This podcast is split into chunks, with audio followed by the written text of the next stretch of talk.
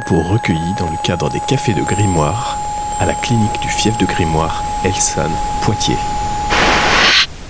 À travers le prisme du cancer du sein.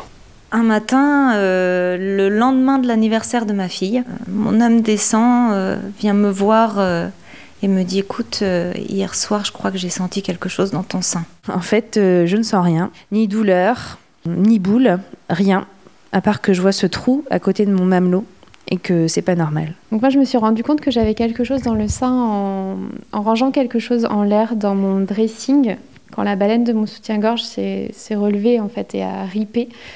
Euh, j'ai eu mal et donc je me suis mise devant la glace et j'ai vu que j'avais une boule sous le sein. Moi je le sentais que c'était un cancer en fait. Je me disais un creux euh, sur mon sein, euh, puis bon, forcément tu vas regarder sur Google, le truc à pas faire, mais qui va quand même. Et là elle me dit bon bah je suis désolée, je pense que vous vous en doutez, mais euh, il y a des cellules cancéreuses. Vous avez un cancer du sein. Vous avez un cancer. Les cellules de votre sein se développent de façon anarchique et ont acquis des capacités de migration pouvant coloniser vos organes et entraîner la mort. Pourtant, je ne me suis jamais sentie aussi vivante, énergique, équilibrée. La meilleure période de mes 29 années de vie. Je regarde Christophe et je m'excuse auprès de lui. Je m'excuse parce que je veux pas lui faire vivre ça. Je veux pas faire vivre ça à ma famille. C'est injuste, c'est pas normal. C'est à gerber en fait.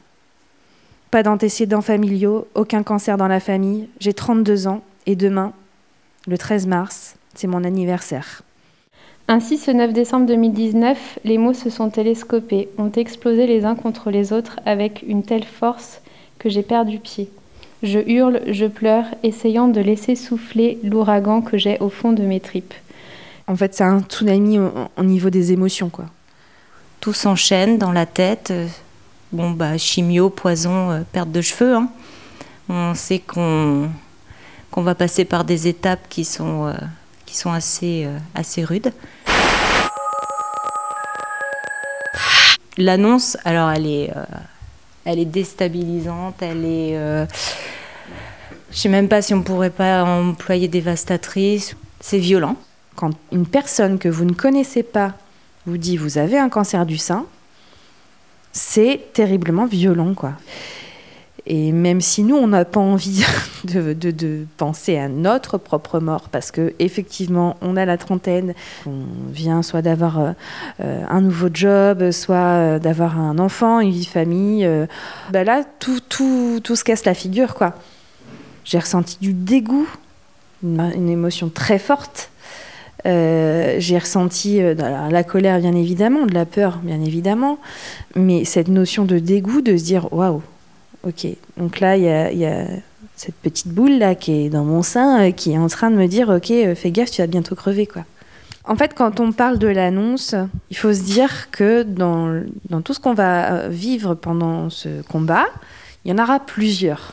Donc l'annonce du cancer, etc., la biopsie, la première opération, et puis 15 jours après, ben on retourne voir la chirurgienne qui est Ah, bon, on a retrouvé d'autres cellules ailleurs. Ok.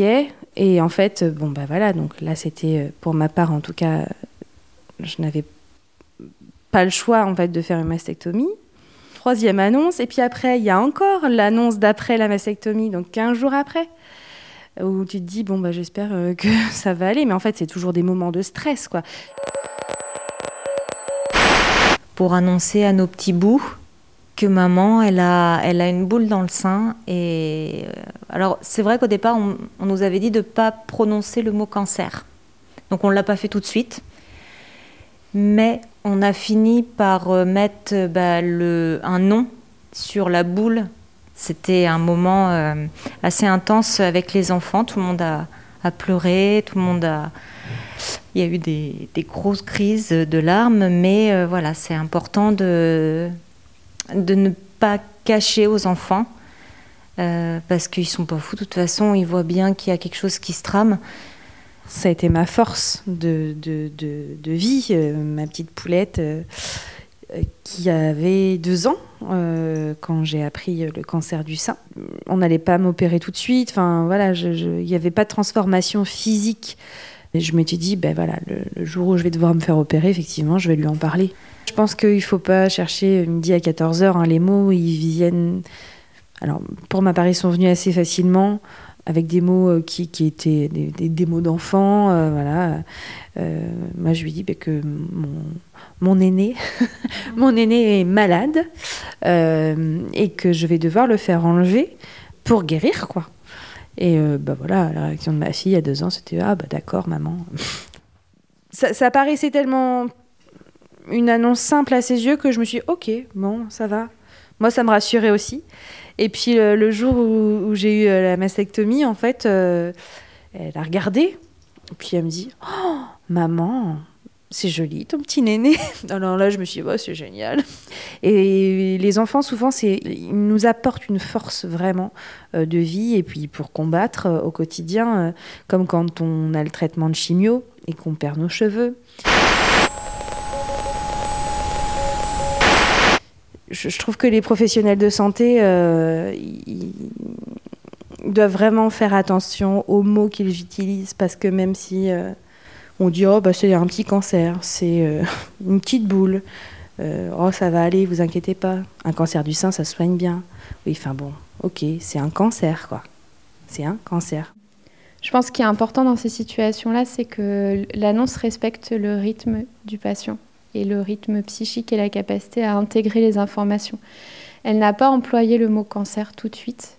Euh, elle a commencé par me montrer qu'elle prenait les choses en main, ce qui m'a aussi rassurée parce que quelque part je me suis sentie euh, contenue, protégée et je sentais que là je pouvais lâcher et faire confiance. Et puis elle a eu d'autres mots aussi qui ont résonné quand ça allait moins bien, qui ont été euh, bah, il y a une vie après le cancer et elle m'a projetée dans l'après en parlant de la fertilité, de la, préservation d'ovocytes, ce genre de choses. Mais elle m'a aidé en fait à voir l'après, chose qui dans un premier temps est très très compliquée. Ce cancer, bah, en fait je décide de l'appeler Gunther. Gunther parce que je trouve pas ça joli. Et que je me dis que je vais bien le balayer.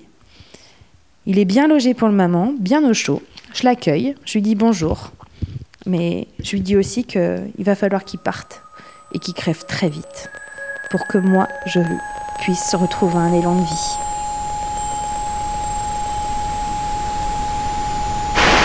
Podcast réalisé par Radio Pulsar dans le cadre d'Octobre Rose. Retrouvez les 5 épisodes sur radio-pulsar.org.